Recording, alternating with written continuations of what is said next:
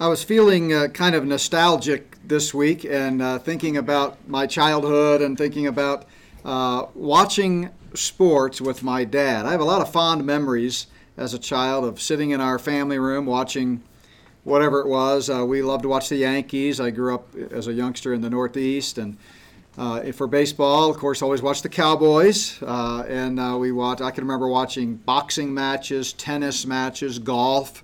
It was just always fun just to sit there. My dad was very much into sports. I think that's why I'm into sports, and my boys and my kids, not just the boys, are into sports. Every Sunday, as you've heard me say, at game time, we all don, even my little 4-year-old granddaughter, our Cowboy jerseys and sit around the game and watch it. We had to miss it last week because I was speaking. I'll have to miss it again today because I'm speaking tonight via live stream at a conference. But I was thinking about when we would watch the Cowboys. And during the 80s, when I was in junior high school and high school, the Cowboys were terrible. I mean, they were just the worst. This was the low point in their life. And so it wasn't much fun to watch the Cowboys. And one thing that I remembered was that there was one lineman for the Cowboys, offensive lineman, who just was notorious for getting holding calls, especially at the worst possible time. And so inevitably, there'd be a flag on the play. And my dad and I would look at each other. And usually my dad would say, before the referee even called the number, Pozderac. And he was talking about Phil Pozderac. He was a lineman for the Cowboys in the 80s. In fact, he has the distinguishment of being the tallest Dallas Cowboy ever. He was half an inch taller than Ed Tutal Jones, the defensive player. He was 6'9" and something tall, 9-point-something inches tall. But that was his distinction. That was his claim to fame, was he was always getting called for holding. So inevitably, there'd be a flag on the play. My dad would say, there's old Pozderac again. And sure enough, the referee would say, holding, number 75, still remember his number, on the offense. Well, as an offensive tackle, the last thing you want to hear is your number being called. And as I was thinking about our study of Nehemiah, when you get to chapter 11, it's all about people whose names were seldom called. They were the unknowns of their day, and yet when God called upon them to make a major sacrifice for the good of the people, the good of Israel as a whole, these unknowns stepped up and helped make Jerusalem tick. And isn't that the way that it often works? The people who get the least attention are the ones who often really deserve it. The funny thing is, as I was thinking about the 80s, I can't name a single other offensive lineman on the Cowboys from the 80s. I mean, I'm sure if you were a real devoted fan or a statistician, and maybe there was even some Hall of Famers. I don't know. But I remember Pozderac for all the wrong reasons. The fact that I can't remember any of the other offensive linemen probably means they were doing their job. They never had a holding call. They never lost a tackle. They never got beat so that the quarterback was sacked. So they really deserve to be remembered. They deserve to have their name etched in my memory. But poor Pozderac is the one who gets the memory because he kept getting so many holding calls. I hope he doesn't watch this message. I don't even know if he's still with us or not. But anyway, nothing personal, Phil. Just sharing a childhood memory. But, it's the people who deserve the recognition who often don't get it, and the people who don't deserve it who really sometimes rise to fame. So turn with me to Nehemiah chapter 11. As we've talked about, when the exiles returned to the Promised Land, living in Jerusalem wasn't that attractive of an option because the city was still in ruins. And so very few people lived within the city walls because of the rubble. Now, even after they finished the wall and hung the gates, and as we talked about last time, had celebrations and so forth, it still was not the most desirable place because by then people had set up their homesteads outside the walls and the surrounding areas. But now, as we read in Nehemiah, it was time to start populating the city. It was time to bring people in. And Nehemiah, as the governor at the time, he saw the wisdom of populating the city. It needed people in there so they could begin to do some more of the cleanup and get back into a routine and get back to the way things were. So he started encouraging people to live within the city walls. And really, Nehemiah chapter 11, if you just kind of glance down at it in your Bibles, you see it's basically a chapter of names, tribes and people and groups of people. It's a list of unknowns, if you will. In fact, if it weren't for this chapter, we wouldn't even know some of these people existed. It's kind of like the begat section in Genesis. It's one of those that you tend to just kind of skip over. But obviously all Scripture is profitable, and as I was reading through in the flow of thought in Nehemiah, the thought that came to my mind is, are you willing to be unknown? These people were willing to be unknown, and they made a difference. So we see, if you look at the whole chapter, you see these numbers of people. In fact, the text early on tells us these numbers. There were 468 laymen from the tribe of Judah. There were 928 laymen from the tribe of Benjamin, 1,192 priests, 284 Levites, and then 172 gatekeepers. And other than their roles, we don't know much about these people. They weren't famous. They weren't, receiving all kinds of awards and accolades. They didn't have positions of stature and power and prominence. I love what Warren Wiersbe said. I've referred to him a lot in this journey through Nehemiah, but in his commentary on Nehemiah, he says, never underestimate the importance of simply being physically present in the place where God wants you.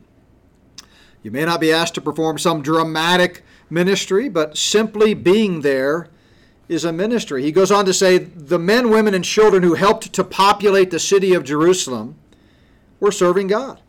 They were serving their nation, and they were serving future generations by their step of faith, and they were setting an example, and that's why we have this chapter, I think, in Nehemiah. The life we live now is about our eternity.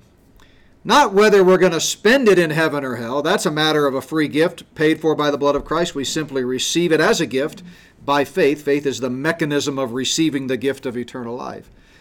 But once you've done that, then really your life on earth is just a speck on the timeline of eternity. We've talked about this a lot. It's something that I have to keep reminding myself of, because we can become so consumed with the stresses and the pressures and the heartaches and the trials and the tribulations of life that we forget, if you're a child of God, if you've trusted Christ, you're just a pilgrim passing through. This is just a speck on the timeline of eternity.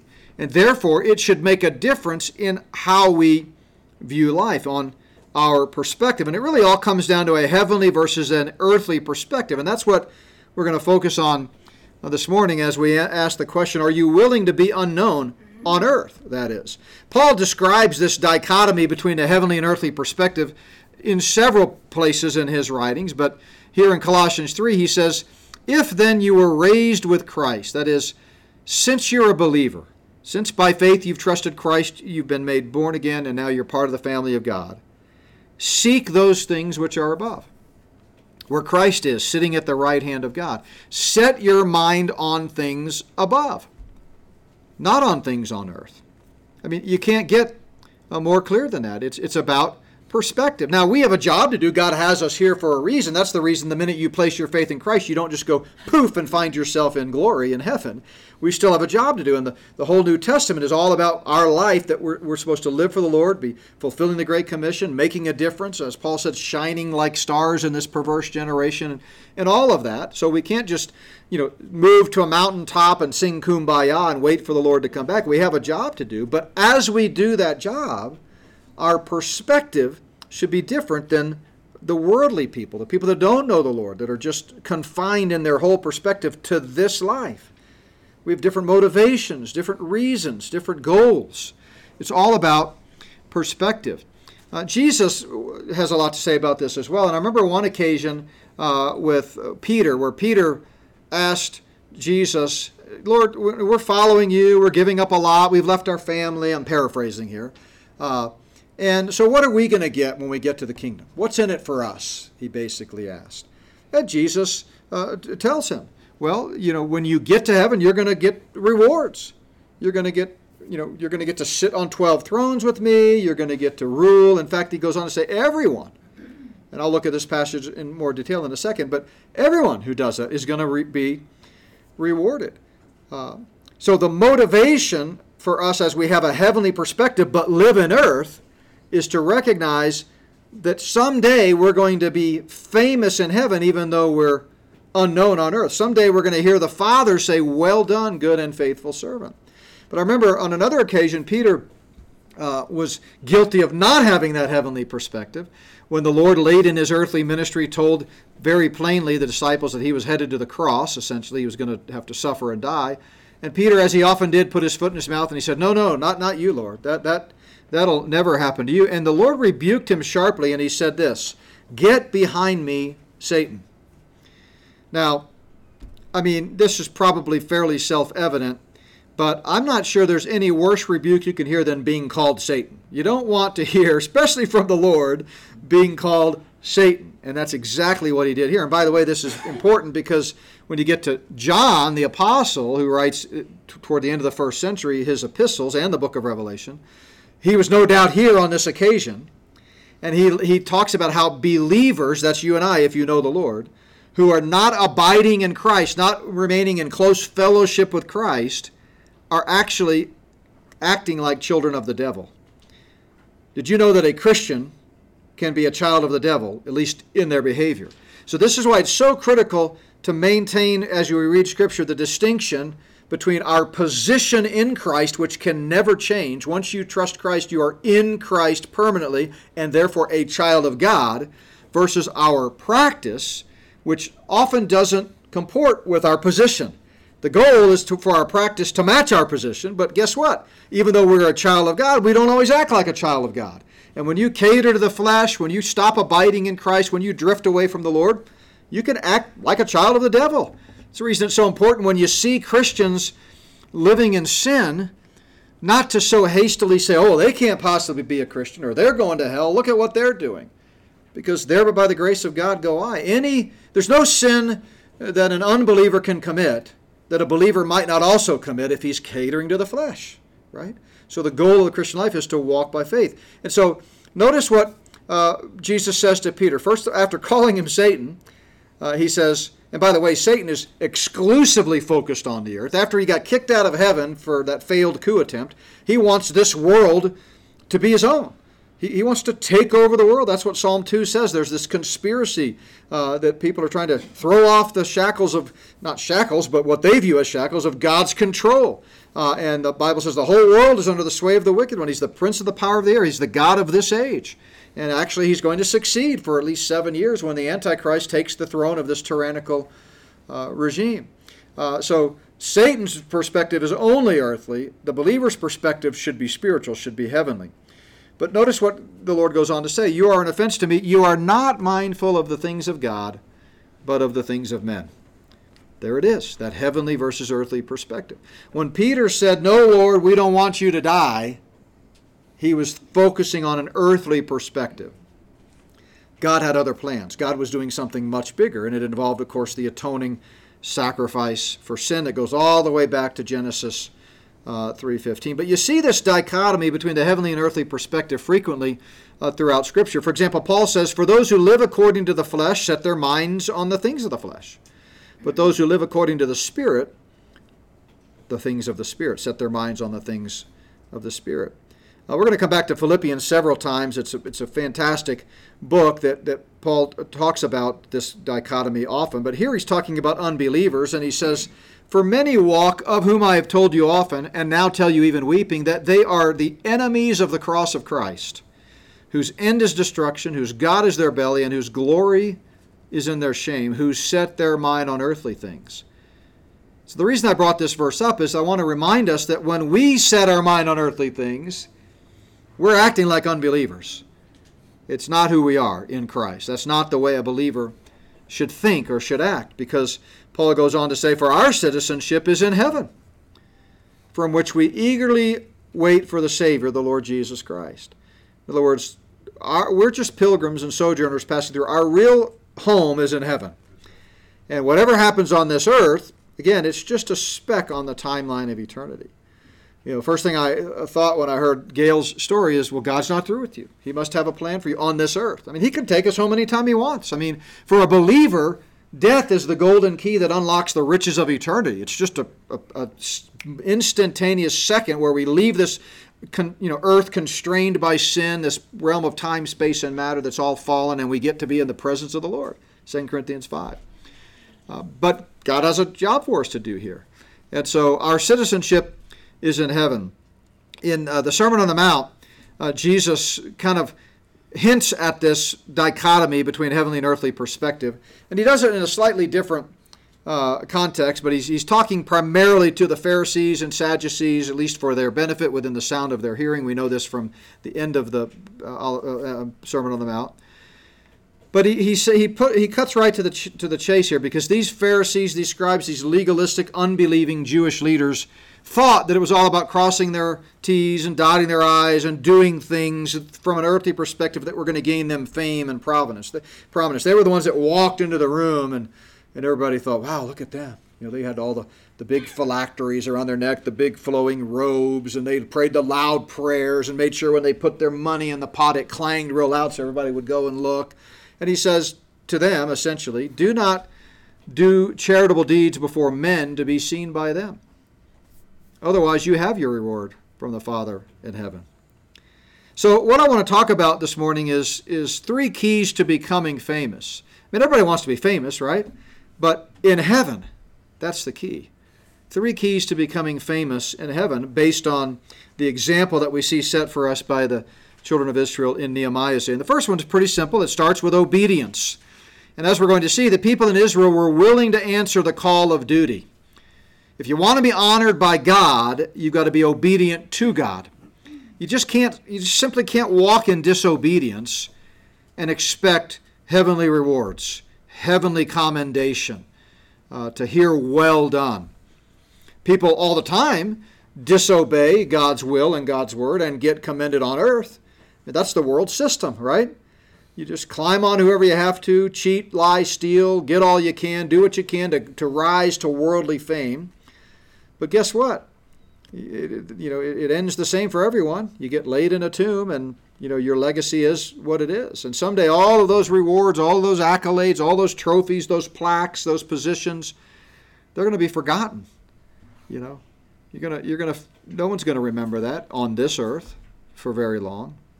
So we look at verse 1 in Nehemiah chapter 11. Now the leaders of the people dwelt at Jerusalem. So there were some people that were well known in Ezra, Nehemiah, some of the other people we've talked about before. But the rest of the people cast lots to bring 1 out of 10 to dwell in Jerusalem, the holy city, and 9/10 were to dwell in other cities. Well, who were these 1 out of 10? Who were these unknown people? Well, they were the ones who were obedient. And we're going to see more about that in the next verse, but they were willing to go and step up and be obedient. And this is a fundamental principle. Obedience for the right heart motivation. We're going to talk about that. I mean, it's not legalistically a checklist saying, well, I did this, I did this, I did this, so I'm obedient. It's what's your heart attitude. In fact, in one of the key passages on heavenly rewards is 1 Corinthians 3 and 4, and Paul makes it clear there that the rewards will be based on the counsels of the heart. What was your heart motivation? It's not how much you did for the Lord. In fact, going back to the Sermon on the Mount, Jesus says at the end of that Sermon on the Mount to the Pharisees and scribes, he says, look, many are going to say to me in that day, Lord, Lord, look at all that we did. But he said, I'm going to say to you, depart from me, I never knew you. So it's not what you do that matters to get into the kingdom, and it's not what you do that matters to be rewarded in the kingdom. What you do with the right heart attitude is what is rewarded. And so James, the Lord's brother, who got saved after the resurrection, and were one of the earliest books of the New Testament, probably the earliest, between that and Matthew, 44 to 47 AD. So the church was only about 10 years old at the time. And remember, James grew up with the Lord. Imagine what it must have been like sitting around the dinner table with Jesus, right? And so he heard a lot of this, and so after he gets saved under the inspiration of the Spirit, he writes this epistle, and he reminds us that we need to be doers of the word and not hearers only, deceiving yourselves. And he goes on to say that it's the one who does the work, not just the hearer, that is blessed in what he does. Remember, this is the context where he compares the Christian life to looking in a mirror. And you look in the mirror, and you see the face of your birth, is what the text literally says in Greek, meaning the new birth, because James has just talked about earlier in chapter 1 about how we've all been born from above, spiritually by faith. So you look in the mirror and you see this new man that you are in Christ. But then you walk away and you live like the old man. You forget who you are. So that's foolish. That's crazy. Live like the person that you are in Christ. And then he says, he who looks into the perfect law of liberty and continues in it and is not a forgetful hearer, but a doer of the work, this one will be blessed in what he does. Obedience brings blessing, not only in heaven with rewards, but on earth in terms of practical value. I mean, the whole book of Proverbs is written to contrast the way of the fool with the way of the wise. The way of the fool is going to have many pitfalls and stumbling blocks and problems because he's not following God's word. But the way of the wise, who follows the word, is likely to go much better. But either way, even if life throws you a curve and through no fault of your own, just living in this fallen world, you find yourself suffering. If you have a heavenly perspective and you're walking in the Spirit, not after the flesh, you're going to be able to navigate this life successfully. Peter says something similar when he says, as obedient children, not conforming yourselves to the former lusts. Did you realize as a believer it's possible for you to live like you did before you were saved? It's possible to live like an unbeliever? Else why would Peter command us not to do that? See, you were supposed to be obedient children, but when we walk in the flesh and yield to the lust of the flesh, the lust of the eyes, the pride of life, then we're essentially conforming to the old man, and we're going to look like an unbeliever. And that's not going to be blessed, and that's not going to be rewarded in heaven. But he says, by contrast, what we should be is obedient children. As he who called you is holy, you also be holy in all your conduct. And that's not just some command for the sake of a command. Jesus modeled that. He modeled obedience. Back to Philippians, we read, being found in appearance as a man, he humbled himself and became obedient to the point of death. Remember, Jesus didn't have to go to the cross. He tells us in John 10 that he willingly laid down his life. As the old hymn goes, he could have called 10,000 angels, but he obeyed the will of the Father. And no one took his life from him. He laid it down willingly. He was obedient to death, even the death on the cross. So the first step to heavenly recognition is earthly obedience. The life we now live is essentially a testing ground, not to see whether we get into heaven, because we can never do enough to get into heaven. So, and if we could get to heaven based on a life of obedience, then Jesus didn't have to die on the cross, right? So the whole reason that Jesus came to earth and lived a perfect, holy, sinless life, took our place on the cross, died, and rose again is because we were helpless and hopeless, soul under sin. We just simply can't do enough to undo the darkness of sin in our heart. It has to be imputed to us, given to us by faith. It's a free gift. So, you know, this is what's fascinating about the concept of a heavenly, earthly perspective and heavenly rewards is that it sort of answers that inclination within all of us to want to do something. We're made to earn things. That's the way we are wired. God, before sin ever entered the world, God gave Adam a job. Did you ever think about that? That's part of being the image of God in man, is we want to work. But the one thing we need more than anything else in the world, eternal life and salvation from the penalty of sin, we can't get by working for it. Every other religion on planet Earth has the same pathway, and it's a dead-end street to eternal life. Work for it. Do better. Work harder. Keep this set of rules. You know, it all works-based. But biblical Christianity says, nope, you can't get there. It's not by works of righteousness which we have done, but according to his mercy, he saved us. And we simply come empty-handed to receive the free gift of eternal life. Okay, so now you're saved by grace through faith. Praise God. It's a gift. You experience the matchless grace of God that we just sang about. Now what? Now you're still a human being. You still have this natural inclination to do things. I mean, we spend our whole life earning things, right? When you're you know, a little child, you're potty trained by earning a reward. You know, if you go in the potty, you'll get an M&M, you know. And then you go to grade school and you earn, you know, your grades. And then you go to junior high school and you earn your grades so you can go to high school and earn a diploma so you can get out and go to college and earn a degree so you can get out of college and earn a living your whole life. But so we're wired that way. So the concept of heavenly rewards kind of answers that innate desire. Okay, now what? Well, now you serve as long as God has you on this earth, however long that is. Remember, it's just a speck on the timeline of eternity. We're going to serve the Lord, but To what end and for what motive? Not to prove that we're saved, not to get into heaven, but to be rewarded. And here, well done, good and faithful servant. So it starts with obedience, but it's got to be obedience with the right heart attitude. With the right heart attitude. If you want to be famous in heaven, you've got to humble yourself and be willing to do what no one else wants to do. See, if you want to be honored on earth, you play by the world's rules. And we mentioned that that's a tough road. I mean, that's just topple over whoever you can, trample them under feet, cheat, lie, steal, whatever it takes to be number one, right?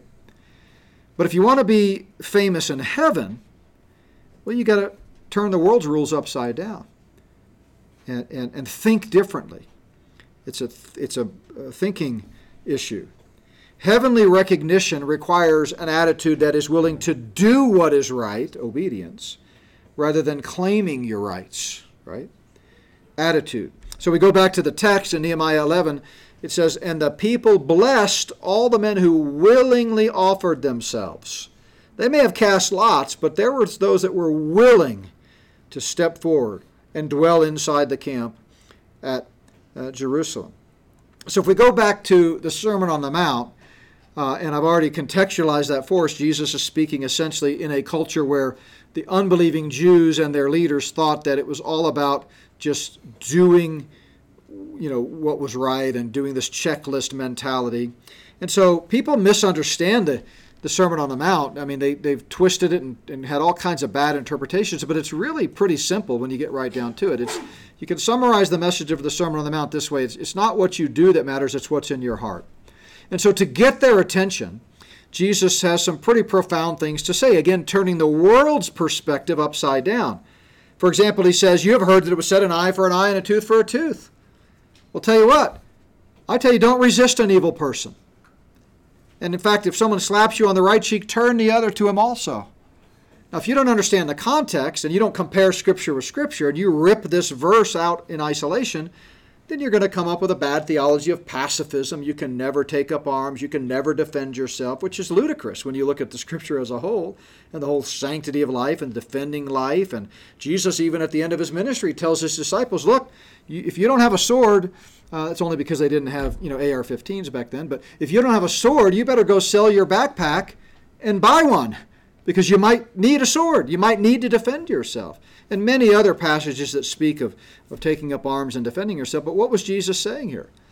He was saying the world functions in a retributive mindset. You eye for an eye, punishment for punishment. You do good, you're going to get something.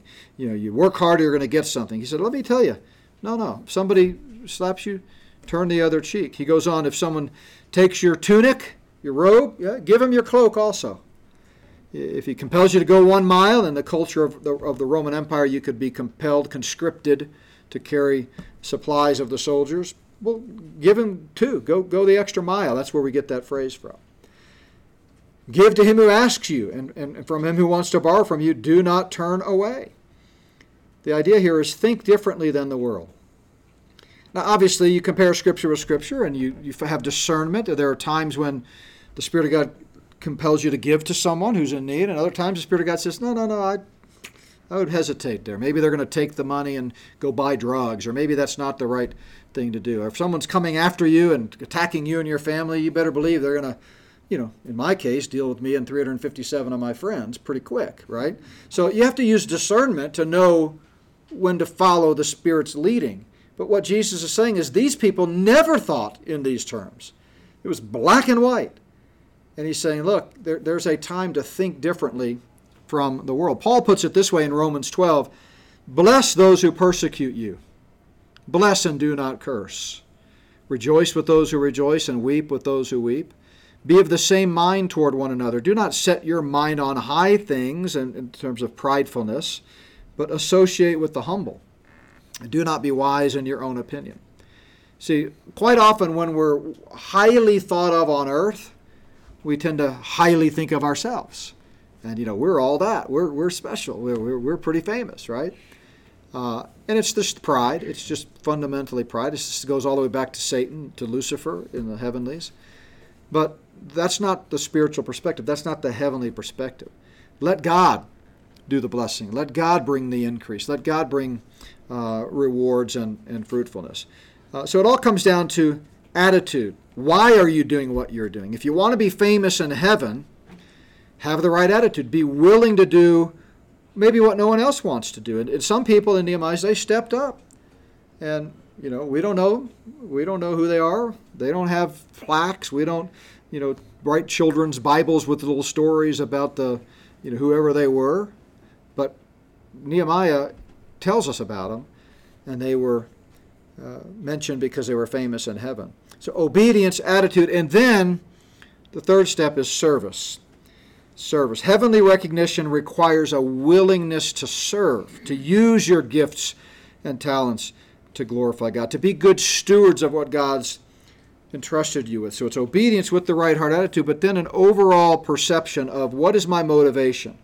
You know, you ought to wake up every day and say, how can I use what God's entrusted to me for His glory, to make this ugly, dark, deep world under the control of the Luciferians like Klaus Schwab, and you all know Harari and all these other globalists trying to usher in a one-world system. How can I make it a little brighter today? It's about service. And so in Nehemiah, we see in this chapter several of the unknown servants. There were those who ministered inside the temple. Well, we don't have a temple today. We will someday. First, the Antichrist's temple, and then ultimately Christ's temple, as Ezekiel describes in the kingdom. But we do have a church in the world today. And so let's make some applications from following the example of those unknown servants in Nehemiah's day. Well, today some people minister within the church. There's plenty to do in the local church. You know, we've just passed around a sign-up sheet today for people to help with cleanup, to help with bringing snacks, lots of things that can be done in the way of volunteering. There were also those who ministered outside the temple. Well, guess what?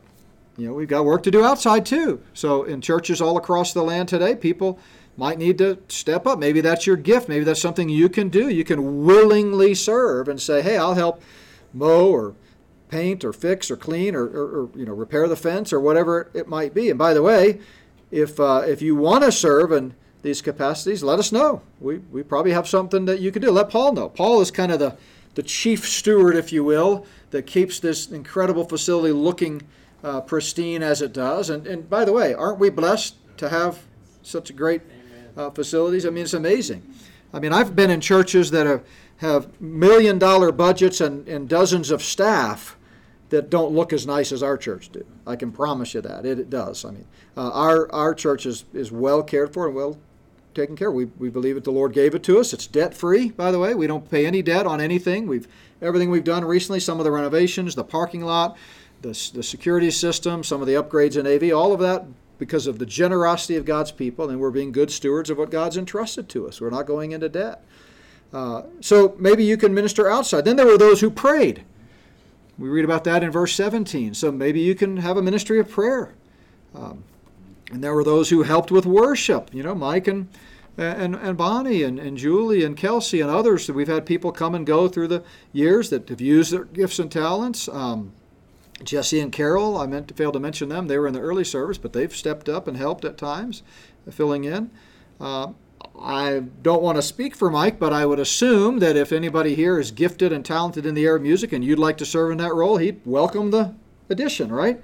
Come see him. You know, we've got a nice stage. We've had through the years that I've been here, we've had as many as 20 people in the worship team, and at any one time, 12 to 14 on stage, if you can imagine that. So, you know, it kind of comes and goes as the Lord brings people in and leads people out. But, you know, there are different ways to serve. And Jesus talked about this concept of service. Again, he sets the example. And he says, if anyone desires to be first, he shall be last of all and servant of all. Again, turning the world's philosophy on its head. That's not what the world says, you know.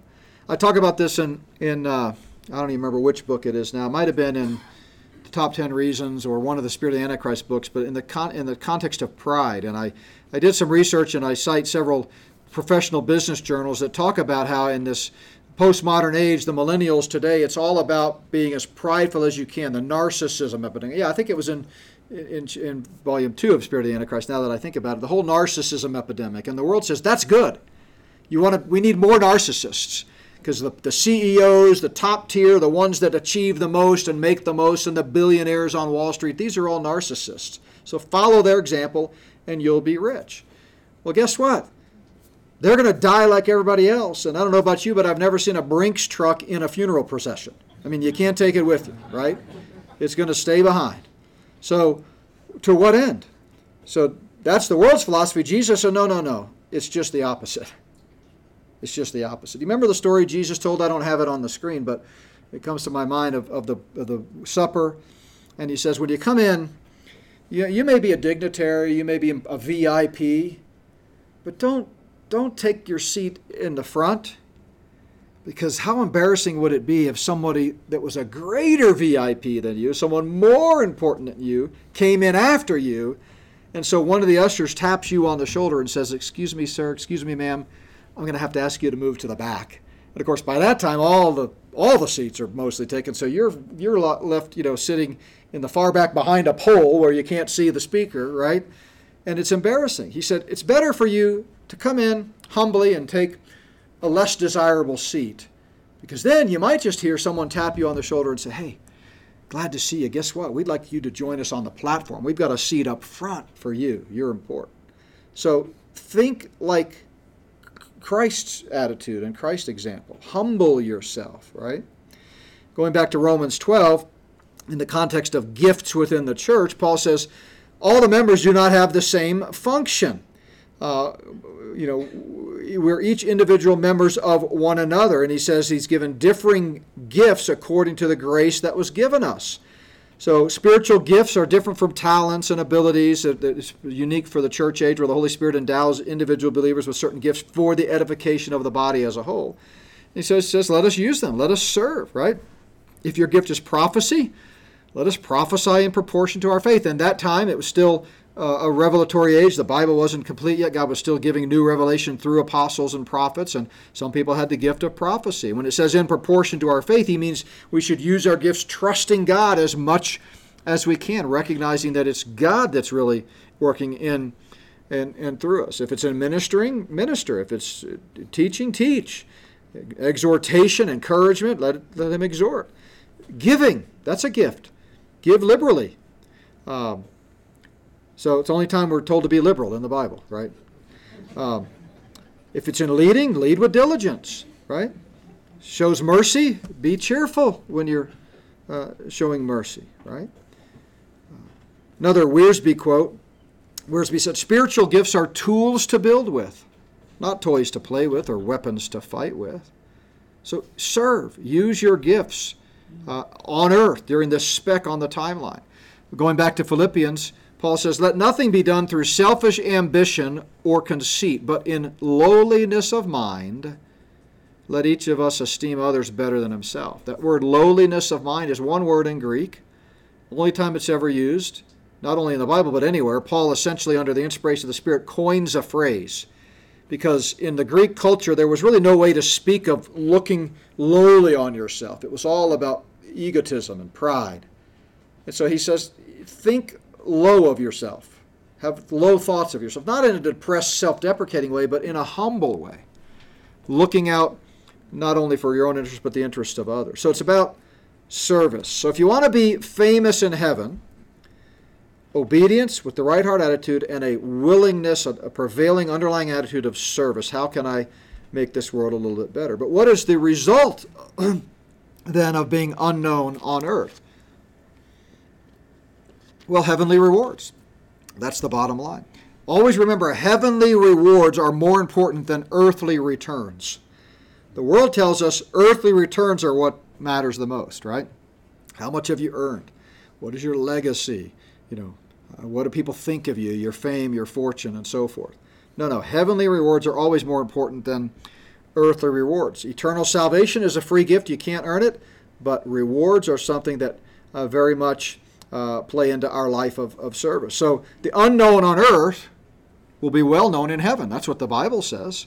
The unknown on earth will be well known in heaven if they have the right heart attitude. Here's that passage I talked about earlier, and Jesus says, "You who have followed me will sit on 12 thrones. Indeed, everyone who has left houses, brothers, sisters, father, mother, wife, children, or lands. That kind of reminds me of what we're dealing with in Nehemiah. They left their homestead and instead moved into this city in the process of being rebuilt. For my name's sake shall receive 100-fold and inherit eternal life. Inherit is one of those words in Scripture that, like all words, has to be understood in its context. Sometimes it means eternal life. That is the inheritance that's gained by free gift by faith. For example, 1 Corinthians 6. But sometimes it has more of a concept of rewards. What do you get? What's the quality of your eternal life when you get there? What are your rewards? And Jesus says, again, this heavenly, earthly concept contrast, those who are first will be last, and the last shall be first. So a lot of people completely miss the point of these discipleship passages, and they blur the distinction between salvation, which is a free gift, and rewards, which are earned by acts done with the right heart motivation. And so they say, if you want to get to heaven, you've got to leave your house, leave your brother or sister, your father or mother. You've got to not look back when you put your hand to the plow. You've got to count the cost. Not true at all. All of those are rewards passages written to people and spoken to people that are already saved. And so that's what Jesus is saying here in answer to Peter's question when Peter says, look, we're sacrificing a lot for you, Lord. What are we going to get when we get there? And he says, well, I'll tell you, everyone who's sacrificed a lot will be rewarded appropriately with an appropriate inheritance. What about when Jesus spoke to the church in Sardis? This is another passage that's woefully misunderstood and misinterpreted. But in the first three chapters of Revelation, we have 7 letters to the churches where Jesus gives some exhortation and commendation and rebuke to these churches. And he says to the church in Sardis, he who overcomes, 3 things are going to happen. Number 1, they'll be clothed in white garments. Number 2, I will not blot out his name from the book of life. And number 3, I will confess his name before my Father and before his angels. Well, I can't tell you how many times I've seen people apply this or preach about it or write about it or teach about it and say, well, you better be careful or your name will be blotted out of the book of life. But number 1 rule of hermeneutics is observation. Does the text say your name can be blotted out of the book of life? Not at all. In fact, he explicitly says it will not be. And this is an example of a figure of speech that we use in English as well called litotes. It just means to emphasize a positive by denying the negative.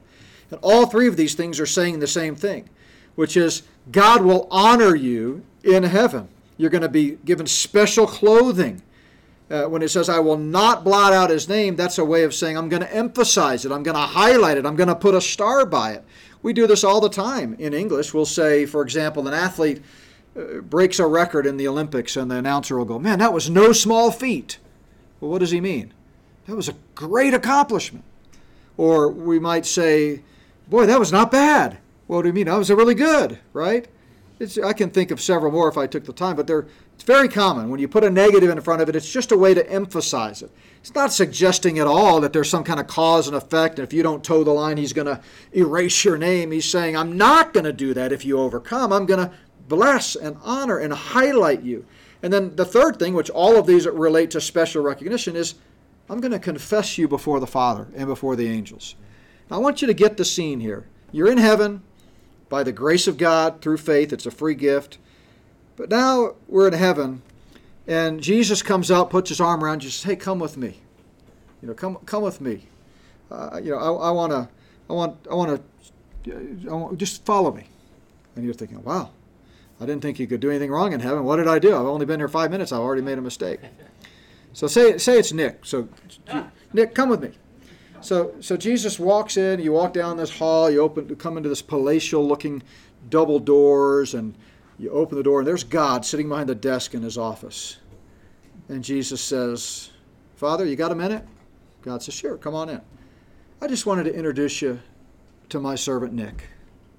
He was one of the faithful ones. He sacrificed a lot. He served you faithfully, and I just wanted to confess him before you.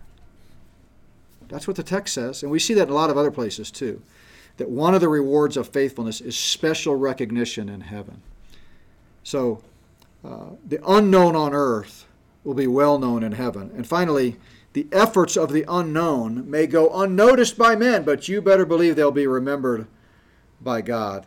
Back to the Sermon on the Mount where we began. He says, moreover, when you fast, this is again, think of the Pharisees here, do not be like the hypocrites with a sad countenance. They disfigure their faces so that they may appear to men to be fasting. They want everybody to know how spiritual they are, right? He says they've got their reward. The people who looked at you and said, wow, you must be really spiritual because you're fasting today.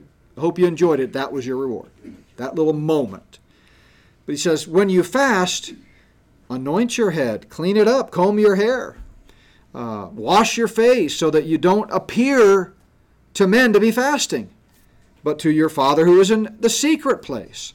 And then your Father who sees in secret will reward you openly. Because God is not unjust, the writer of Hebrews says, to forget your work and labor of love.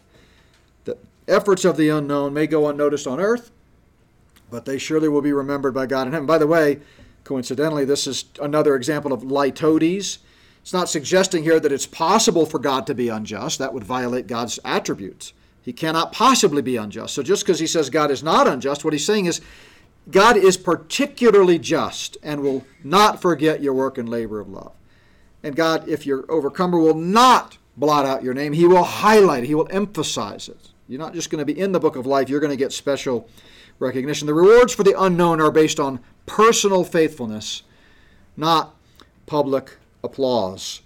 That's why Paul said in Colossians, whatever you do, do it heartily to the Lord, not to men, knowing that from the Lord you will receive the reward of the inheritance. Again, not eternal life in this case, but rewards, the quality of a reward when you get there, because you serve the Lord Christ. One of the last things Scripture records Jesus as saying in Revelation 22 is, behold, I am coming quickly, and my reward is with me, to give to everyone according to his work.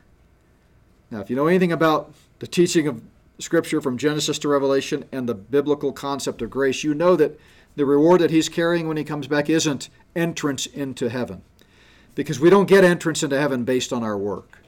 The Bible couldn't be more clear about that. Not by works of righteousness which we've done, but according to his mercy he saved us.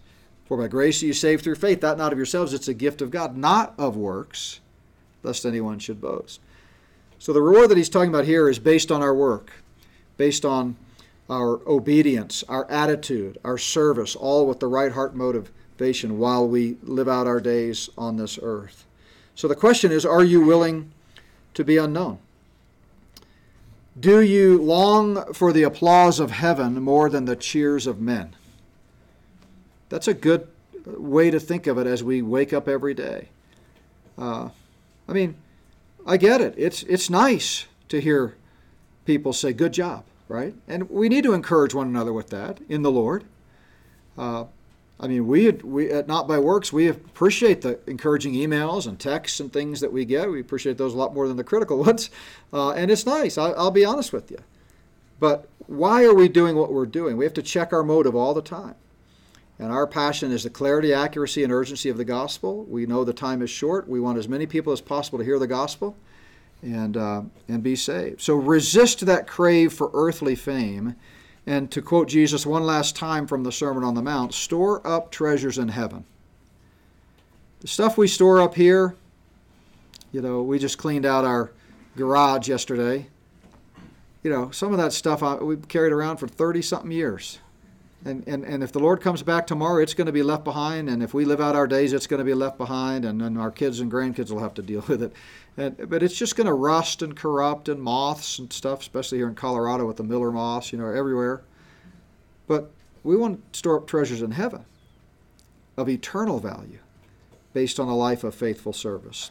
Let's pray together. Father, thank you for just this reminder and the example that these unknown people in Nehemiah's day set, willingly stepping up to go and live in a less desirable place.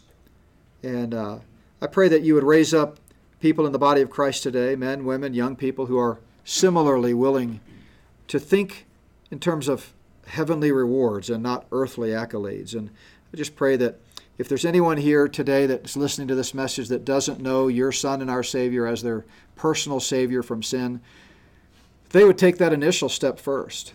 Stop trying to earn what can't be earned, but receive it as a free gift by faith. And then, having been born again, would then seek in pureness of heart to simply serve you, realizing that we're here for a purpose. Lord, we love you. We thank you for what you're doing in our midst, and we ask for your blessings now as we dismiss. In Jesus' name we pray. Amen.